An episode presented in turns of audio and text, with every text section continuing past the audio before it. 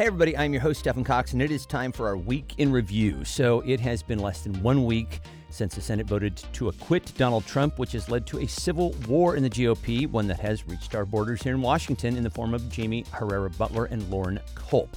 So, to talk about all of this and what it means, we have Will Casey. He's the former communications director for the Washington State Democrats and is now the managing partner for Left Wing Digital. Hello, Will.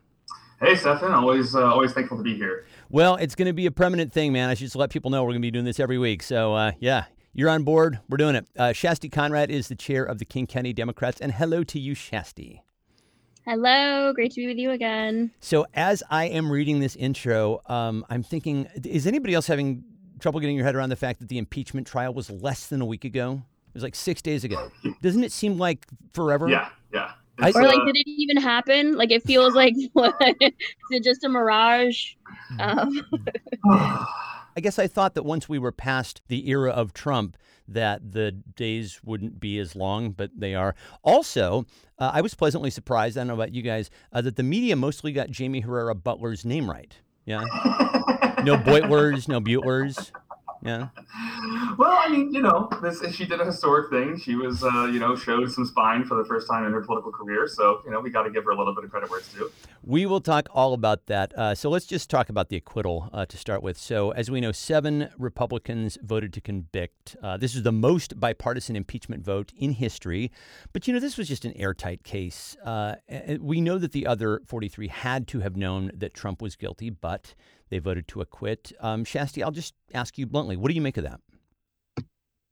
It was jaw drop, right? I just, I mean, look, facts don't matter to Republicans anymore. And the fact that we are even having to treat the Republican Party as uh, folks who want to be actively engaged in democracy um, feel is just, it's a farce. And, you know, I think we have to stop treating them as equal opponents who are worthy of our time and energy because they are not they're not they're not they don't care. They are completely fine with being um, there to block any progress. They will take care of their own. They've thrown completely in with um, trumpers and we have to stop trying to find some you know golden I don't know, you know, like put Mitt Romney on the on the on the platform and mm-hmm. say like, you know, there's some hope. Nope, it's not going to happen. It's not going to come from them. We have to just. It's the only work that's ever going to get done is on our side of the aisle. Yeah, I mean, Will, Will, what are your thoughts generally about that? I mean, it seems like we have a system right now that incentivizes all the wrong things, right?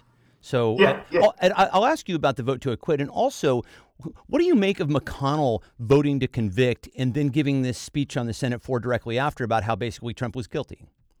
It's not great, Stefan. It's just it's really not great. I mean, it's it's the only it's the only thing that we can do in this circumstances is take them at their word, right? I mean, it's on. I am so tired, and I think the rest of the country honestly is so tired of Republicans trying to play this game with the DC press corps, where they you know say like, oh, they make these mouth noises about how you know Trump is bad and he bears responsibility, but they act as if they believe in conspiracy theories, right? And I think that it's time for us to start living by the maxim that you know we believe who they are when they show us the first time. So I think that trying to reverse engineer the strategy of people like McConnell um, is only reinforcing this narrative that politics is a game and that Congress is just reality television. Um, and it's not. This is real people's lives, right? I mean, in, in this particular instance, it's the lives of everyone who was at the Capitol that day, not just you know the members themselves, but their staff, the Capitol staff, who are nonpartisan, just trying to provide security, our Capitol police officers, several of whom have died um, as a result of their injuries in that in that attack. I mean, it's it's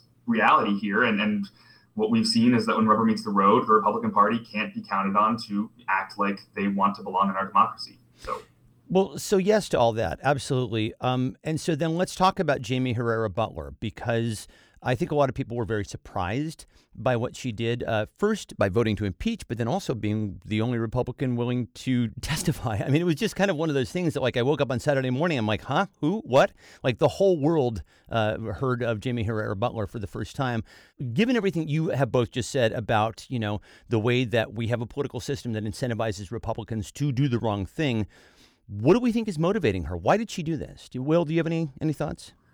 Well, I mean, I should start off by saying I'm the furthest furthest person from objective when it comes to Jaime Herrera Beutler, right? I mean, I, w- I worked for her opponent in 2018 in the general election um, as her comms director. I was, you know, comms director of the party when she was our top target this past cycle, and so, you know, uh, being clear about my lack of objectivity on this issue, um, still, it is obviously apparent and, and frustrating that she's doing this just because it's her own you know political interest right? I mean she saw that you know the, the most populous county in her district clark county was carried by joe biden. She understands she needs at least some votes of people who rejected the president's you know toxic ideology and, and failed presidency to keep her job personally um, and at the same time, you know, there's really there's no coalition supporting her, right? I mean, she cannot be more transparently sort of you know political about this. You know, she allegedly wrote in Paul Ryan in 2016 instead of voting for Trump, and then you know a fact that gets left out of all of these glowing, uh, soft focus profiles of her in the wake of this you know moment uh, is that she publicly committed to voting for the president again in 2020 after seeing how terrible he was in office, right? And so, you know, the only thing here is that she just had to have thought that this was in her self-interest. And I think the fact that you've seen, um, you know, corporate America, who are the people who keep her in office, uh, sort of say that they're going to withhold donations to folks who are questioning the, you know, integrity of our elections. Um, is the the best signal you can interpret sort of her or the best motivation you can interpret her actions for.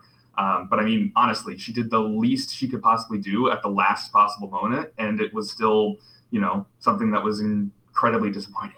So you're saying follow the money? Am I getting that right? Yeah, exactly. Yeah, yeah. I mean, it, it's always the case with Jaime Herrera Beutler. well, Shasti, you're probably not going to let her off the hook either, right? Hell no. I was just thinking, you know, there's a saying, it's like, you know, if a tree falls in the forest and no one's there to hear it, it's like if an impeachment trial happens and like seven barely relevant, you know, Republicans like support it, like, does it even matter? Like, no, it doesn't matter. Like, I mean, and it's so frustrating. I think, you know, to Will's point, like, we have to stop being shocked by Republicans not doing what is best for the country. Like what is best for their constituents? Like what is best for democracy? We have to stop we have to stop thinking that like again like i said earlier like some saving grace because it keeps happening. Um i've been working through obama's book um a promised land and here's there's a really key passage in there where he talks about um you know he's sort of reflecting back on like those early lessons and and which you know i was i was around in the first term. And that affordable care act fight like taught me a lot because we wasted so much time thinking that we could get something that the Republicans would support, that we could get bipartisan support for, you know, that we could really like, we could find that silver bullet and, you know, America would all come together. And it's like, no, the American public want, like, they want progressive policies they want you know gun account a reform and accountability. They want healthcare. They want accountability for trump. They don't want to have to face off against insurrectionists and white supremacists. That is clear. The vast majority of americans agree. The republican party continues to block any type of progress on those things. And we have to stop pretending like anything's going to be different. It's like being in a bad relationship. You know, like you just keep trying to like okay, but this time it's to be different. You know, I say the right thing, I bring the right gift, I you know, I wear my hair different and we know it never changes. The only thing that changes is you get out of that bad relationship and you put your own boundaries in place and you walk out to a Chaka Khan theme song and you go like, I'm a badass. I'm not playing this game anymore like let me go find uh you know let me go find a new friend. And you know that new friend is like led by the AOCs and the squad and you know Mondaire Jones and Jamal Bowman it's like Cori Bush. We gotta go get in and like throw in with that in that space and focus on like really supporting awesome progressive people and stop being shocked by the Jaime Herrera Beutlers and like trying to turn them into something like they're not they're just not she failed she did one vote and then completely dropped it and didn't back it up so no. So not a profile in courage is, is what I hear. No, no, say. no, no. She should not be getting the JFK award this year or any any year, um, and uh, does not get to come home to Washington to any kind of big fanfare. I'm sorry, but no. Okay, well, fair enough. And you know, honestly, there has been so much ink uh, and you know zeros and ones spilled about the notion that uh, progress uh, people Americans really want progressive policies, and I think the three of us should do an entire show just about that and how we you you will being the uh, the communications master that you are, how we get that message out uh, to, to to people effectively. But that's for another day. Um, you know, Shasti, what, what you're kind of alluding to is, you know, and you've seen this firsthand, is that the GOP is becoming or, or has become what it's kind of been on track to become since you first encountered it in the White House with the Tea Party, and in, in my opinion, really since Goldwater. Not, not that I was old enough to be around for Goldwater, but if you track it back that far, that, that's really where kind of the seeds of a lot of this come from. So the question is, what do we do? Um, how do we eradicate this? You know, what, what what is ultimately happening with the GOP? we beat them. You know, like we just we win elections and we make them so that they are an irrelevant, you know, minority, which is something that they've tried to do to us for forever, right? Like we just we just can't keep trying to, you know, play the same game. And I think Democrats like we're com- we're like we're so used to being the underdog that it's like we get comfortable in losing so that when we're the winners and we have power we don't know how to wear it like we just don't know what to do with that Oh my God! And, yes. you know, why is that? right? Why seriously? I why is that?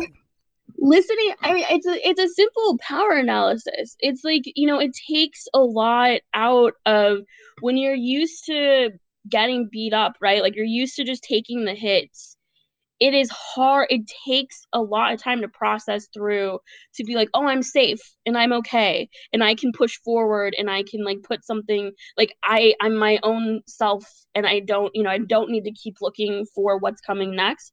And i think as democrats like we're just always afraid that like we're gonna say the wrong thing we're gonna do the wrong thing we're gonna you know and and also that like does winning and getting things done does that keep me in office? And i think for some of these people it's easier to have the like you know well i have to stay in because we've got we're still fighting this battle that we've been fighting for 40 years and like you know nobody else understands it. So uh, we had that even here in washington state where they pulled back somebody who had retired because he was the only one who could help with the budget this year.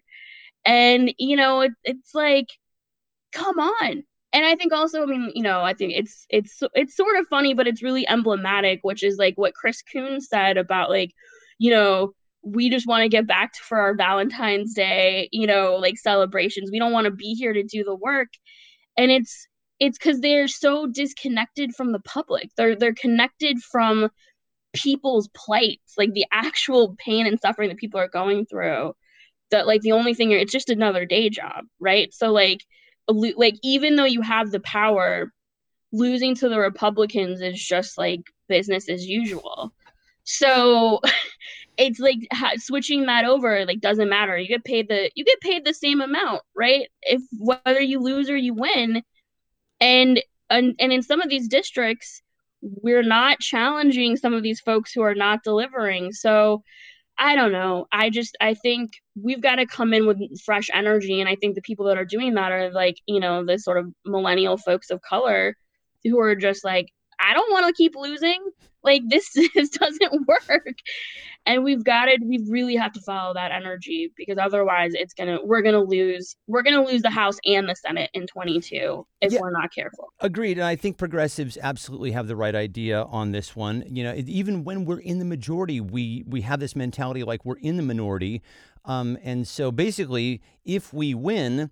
Uh, we do it with such force that we uh, basically make the GOP become whatever the opposite of neoliberal is. Uh, what, what, what do you what do you think?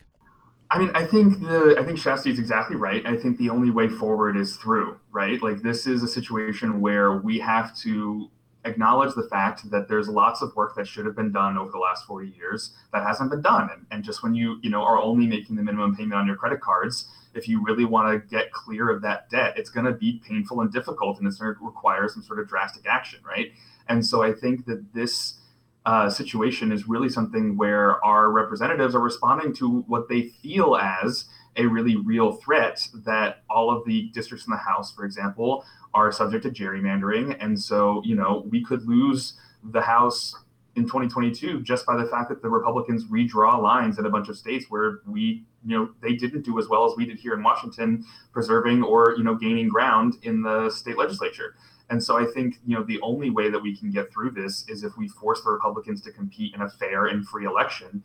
And that requires passing the For the People Act. That's H.R. 1, which would do a number of things to help clean up our elections um, that, we, that are vastly overdue, but most importantly, would require independent, nonpartisan commissions um, to draw these district boundary lines. And, you know, in states like North Carolina, Wisconsin, Pennsylvania, Florida, these are competitive states at the statewide level. Georgia, for example, and you know, this, the Republicans are capturing a majority of those seats simply because they're able to rig the, the, the game, the rules of the game, and we just can't tolerate that any longer. But of course, you know, that requires limiting the filibuster, which you know is is uh, yet another topic we should visit in, in an entirely. And we show. will absolutely. Yeah. Yeah.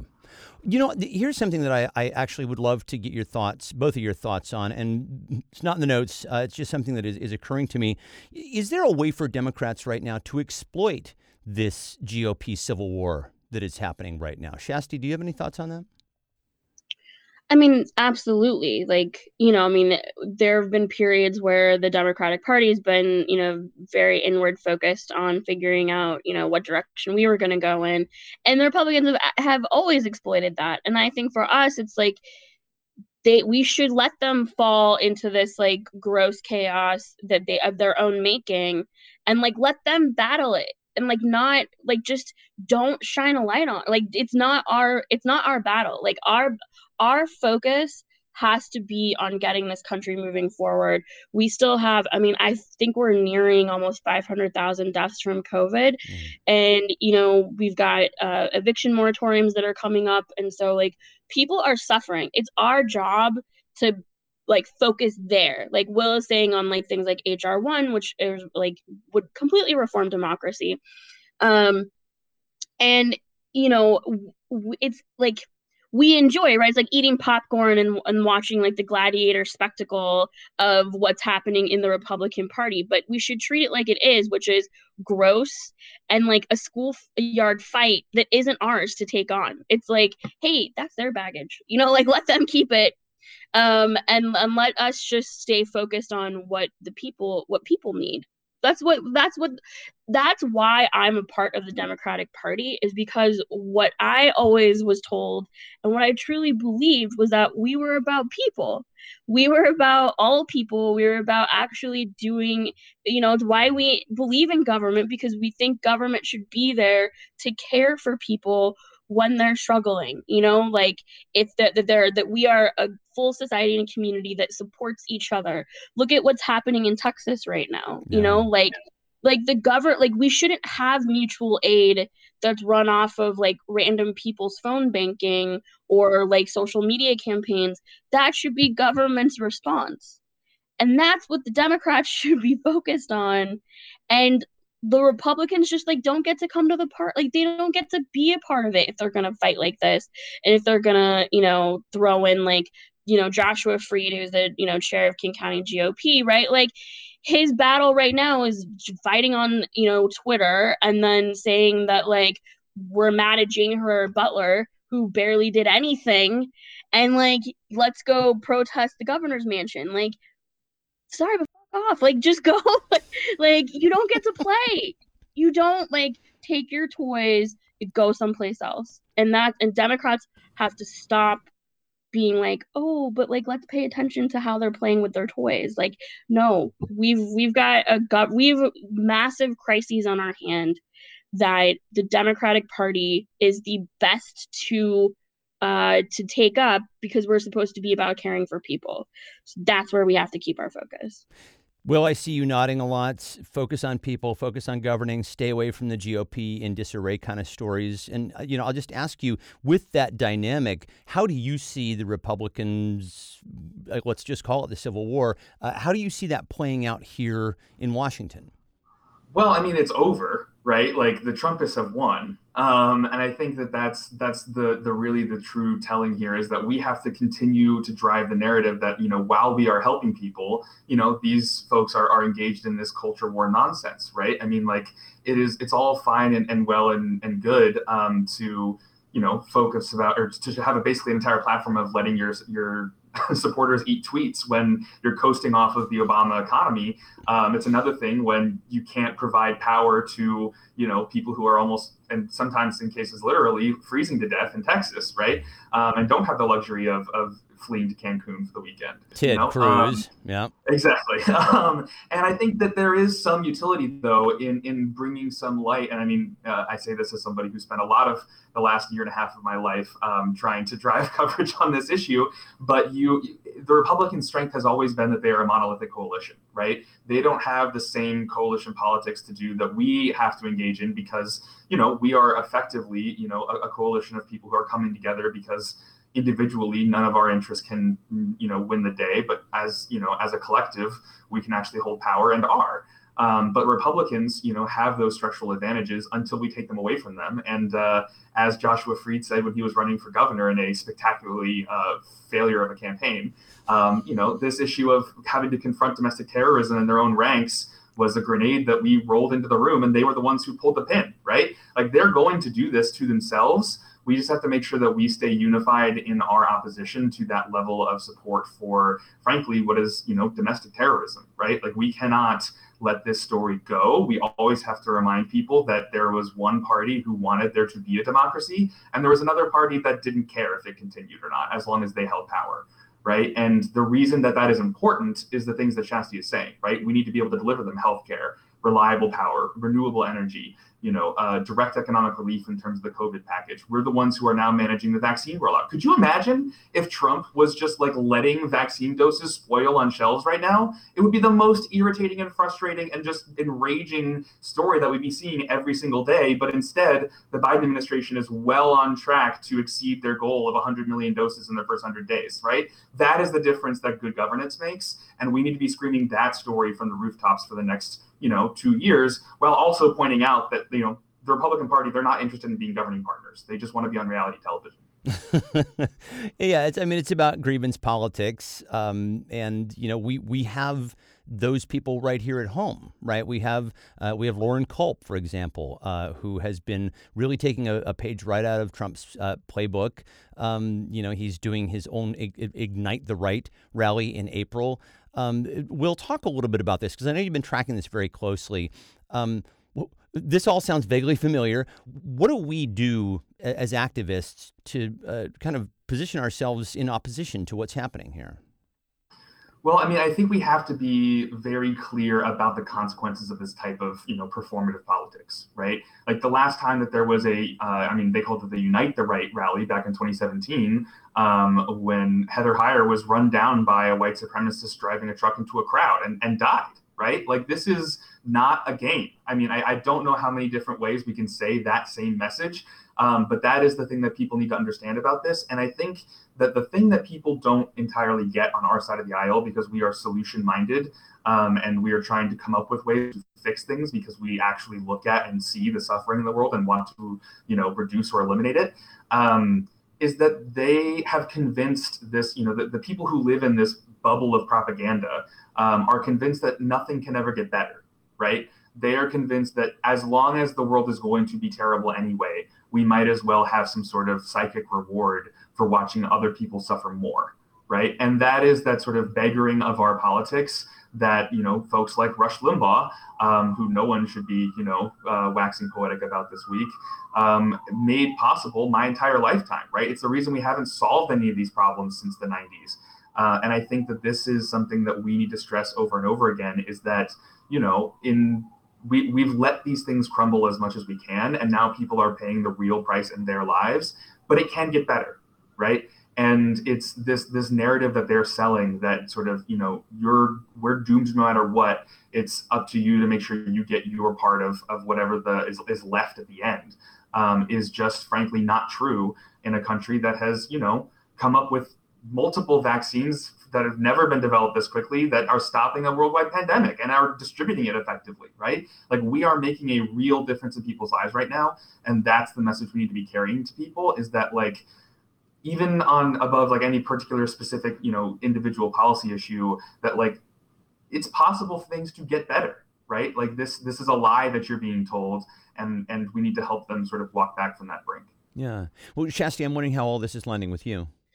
Yeah, I mean, you know, I definitely I think Will's Will's right on. Um, but I I also think, you know, I mean, I I often look at this from I studied sociology in college, and so I come I come at it from a perspective where, um, you know, y- you have to look at like the the human part of the experience that we're having at a macro level, and you know, it's going. I've it's hard. I've been really challenged lately about we're having all these i mean really important conversations around like diversity and equity and inclusion. But it also means that i think that we are sometimes like we're we're mm. we're pushing people into these different silos. And instead of like at times i think you know the folks that are leading like the insurrection you know we can't we shouldn't forgive them right? It's not like a blanket like hey you know that that wasn't good. You should be nicer. But i think we have to look and understand them as people that are not it's not just economic anxiety right? This is like they have grown they have this is generations of of feeding off of white supremacy being baked into um what it is to be american what it is to be strong what it is to have a very male patriarchal perspective is that this is baked in this is this kind of you know rah rah if i'm not getting what i want then we then everything is broken. Like it's it's all about me. Um we have to treat those folks with with some compassion in that as as our side gains more power, you know, as as more people of color move into leadership roles, as younger people move into leadership roles, as more women move into leadership roles, these people are losing power. And like as we were just talking about earlier, I think like Will just ran through amazing successes that are happening under a new democratic, you know, administration. And we we need to be spending more time doing exactly what Will just did, talking about that. But as we were just saying about how Democrats are having a hard time being able to uh, understand what, like, how to operate with power, we also have to give some, not space exactly, but like that these, that Republicans don't know how to lose power gracefully. and I'm saying it as nicely as I can. Yeah, yeah yes, you're, you're doing fine. Yeah, please continue. Thank yeah. you. I'm trying to be compassionate. um, and that, like, you know, when you think about it within like your own family, like, you know, I meet people all the time who are just like, what do I do? You know, like my father uh, fell has, has sort of, has gone into QAnon and is like, you know, in these spaces, you know, do we, I think when we talk about the Republican Party, we can say like, no, we're not going to spend more time analyzing that because it's a mess and we need to get back to work. But on a human level, we can't dismiss other humans who we are trying to hold into the you know knitted fabric of American society. And so human to human, we have to spend a little bit of effort in trying to say, okay, your behavior is not okay. We are going to hold you accountable. There are massive boundaries being put uh, that are absolute like you need to be punished for what you've done. But here are the steps with which you as a human if you can change we have to leave room for change. You are allowed back back into the space if you if you take these steps. And we have to uh, like it sucks because it means as we're as democrats we always have to be the adults in the room. Right. but it is the reality with which we that it just is. And so we have to be in our parent consciousness and say like okay you got did you take the punishment? Do you understand what you did was wrong? Now like how do we enter you back into this space? And and that you can and that there are ways you can win too but you have to come and play on our like you have to be on our team. You have to come and play in a space that we're in um and and and and we have to i think that's how we have to think about some of this stuff too it's such a you're explaining it so well and it's such it's such a heavy lift and i and i hear people i can feel the resistance to the idea and so um and and, and it isn't because you you uh didn't explain it or, or lay it out with compassion. But I wonder, Will, I'm just gonna I'm gonna kind of don a cynical hat here and say, is there a practical end to this approach of doing this sort of one-on-one work that Shasti is talking about? Yeah, yeah, because I think pe- what people need to understand is that the people who deserve to be canceled are the, the elected officials who are, you know, profiting themselves personally off of misleading people into this grievance politics where they are having a need met right? They're having a need met. That need is to feel like a sense of belonging a sense of community a sense of identity in this opposition because again they're starting from this premise that things can never get better and so i might as well you know make sure that i'm getting mine right? And i think that that is ultimately like a very morally empty and bankrupt appeal that people turn to and are and are sort of not uh, they're, they're encouraged by because they feel lonely and isolated and hopeless already right? Again this is not economic anxiety. This is decades arguably generations of republican politicians failing to bring the kind of resources and development to their communities so that they can feel like there is a thriving place for them in a future that includes everyone. Um, and that is what our messaging has always been about as Democrats, right? We don't leave people out. And so we have to take that into our personal lives and say, listen, like, I'm not excusing your behavior. I'm not, I, I, want you to know the ways that your behavior has hurt me and how the distance between, you know, that uncle who you unfriended on Facebook or that cousin or sister or friend um, who you've cut out of your life and make them aware that their absence is making you worse off too. And I think that that, you know, is that like, listen, we are, we, the only way through for us as a democracy is to make sure that everyone from the grassroots all the way to elected officials understands that adopting this type of toxic white supremacist ideology gets you excommunicated right? Like there is no place in society for these people right? Like i have no sympathy not even a single like ounce of compassion for josh hawley right? He knows what he's doing. He's actively making it harder and actively making it more dangerous for people to engage in democracy. Um, that's happening in republican state legislatures across the country. But individual people who we know like those people are gettable, right? Because they didn't have a very firm attachment to politics in the first place. That's how they were they were sort of lured into believing this. And it is, you know, a psychological sort of, you know, warping that happens. But there's no way to deprogram people from this like, you know, cult like following at scale. It has to happen in the one-on-one situations. And, you know, not every single one of those things is going to work right. Just like every time you phone bank somebody and try to get them out to vote, not everyone picks up your call and not everyone stays on the phone. Not everyone actually, some people hang up on you, right? But it's as as each one of us does this over and over and over and over again, that cumulative effort can have a healing effect on our society, right? Like we have to be the change here, um, and this is something that you know is is is about carrying a message of hope and optimism. If people are willing to sort of take that first step and meet you, not even halfway, but just like ten percent of the way, right? To say that like I am sorry for the way that I have made you feel. And you might not get that, but like it's at least worth trying. And the fact that like we believe that it is worth trying, that's what makes us, you know, more altruistically minded than the Republicans. I would love to hear people sound off on this idea. Uh, and so if you have thoughts about this, uh, put it in the chat bar. I would love to, to hear feedback on this because you both make a very compelling case. It's food for thought. Okay, so this has been a lot. Uh, so why don't we end on something fun? So let's talk about something that brought each of us joy. I would say spark joy, but I'm afraid that I would get into some copyright issues. Uh, so, uh, so we'll actually, Shasti, let's start with you. What is something that gave you joy this week? Um, well, I think, you know, definitely uh, the progress on the vaccine, like sort of distribution. Um, you know, what started out as, you know, kind of being a little messy. Um, seems like it's been going well, and I'm really happy to report that my mom, who many people have heard me talk about before, who uh, has chronic kidney disease and goes to dialysis three times a week, she got the vaccine on Monday, um, and you know it, it was yeah, and, and like, and I just again like on the human point perspective, like I didn't fully know, I didn't fully connect with how much stress and anxiety thinking about my mom's safety was really weighing on me. And although you know it's the first it was the first dose um knowing that they're like that like in a month she'll have the second dose and that that will hopefully protect her for the foreseeable future like all of a sudden i was like oh.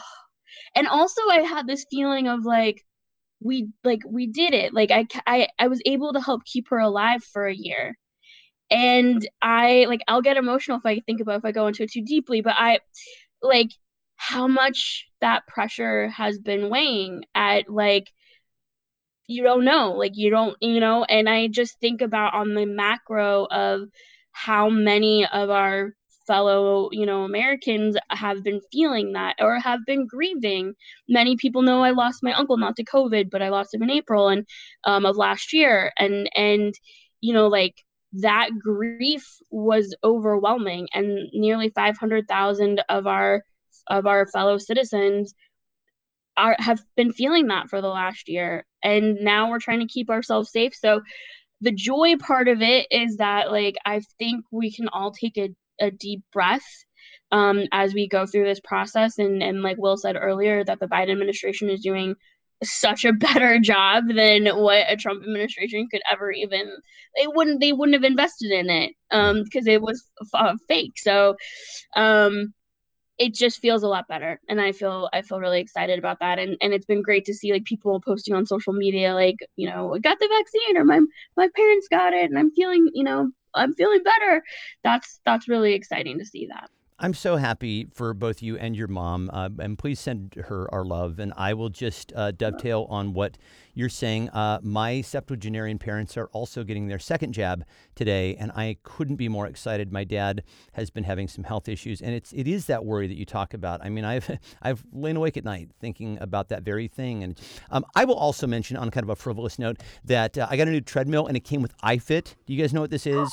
You don't oh. know what iFit is? Okay, so basically it's got videos that kind of, you know, they, they, they because it's a treadmill, it's a lot of runners, and they was okay, we're going to run through.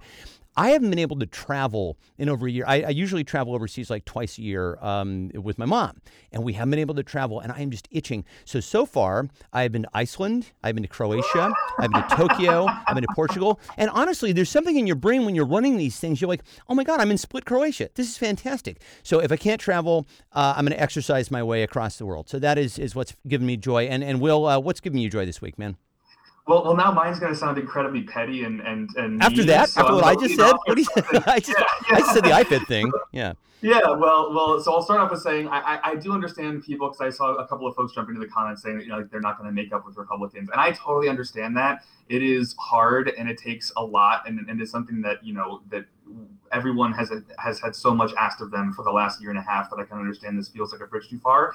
But I mean, and I realized that this is not a bar I want to hold everyone else to, but I, I was able to work with some, you know, folks who were walking away from being a part of a white supremacist, supremacist militia that was supporting an active domestic terrorist and sat across from them in a Starbucks for two and a half hours in Spokane to get information that we needed to help expose, you know, Matt Shea and his his sort of like circle of of ne'er-do-wells here in Washington State. And so, you know, it's not fun. like I'm not trying to say this is going to be a pleasant experience, um, but you can do it, and it, it does make a positive difference. And, and it might not be you know at that level of scale, but you know in your own life it can it can have a, a, a you know some measure of, of gratification. And so um, my personal gratification is going to come from something that's a little bit more uh, Schadenfreude than, than either of the two of you. But um, at least there's one grifting Republican who's finally facing some accountability in Washington State, um, and that's Tim Eyman, who just this week uh, was yes uh, found to have the largest individual judgment I think in, in campaign finance litigation history, uh, with like 2.6 million dollars he now has to pay to the state for his just complete disregard for the rule of law and, and, and, our campaigns and, and has been barred from managing the sort of kickback schemes that he could, you know, that has been kept, kept him afloat ever so. Uh, so, you know, it wasn't uh, his chair theft that got him finally in trouble with the law, but, you know, always enjoy a, a, good press release from Bob Ferguson that, that tells us that something good is happening in the world. I was going to say, watch out office chairs everywhere because Tim Eyman is broke. So he's, he's coming for you. All right, you guys, that is it uh, for this week in review. Thank you, Will Casey. Thank you, Stefan. Always happy to be here. And thank you, Shasti Conrad. Thank you, Stefan. Thanks, Will. And that is it for this week. The email for the show is indivisiblepodcast at gmail.com, and you can follow us on Twitter at indivisiblepod. The Washington State Indivisible Podcast is a production of Get Creative Inc. and is part of the Demcast family of podcasts. Learn more about Demcast at demcastusa.com. Special thanks to Lori Kowal, and as always, my thanks to you for listening. We'll talk to you next time. Bye.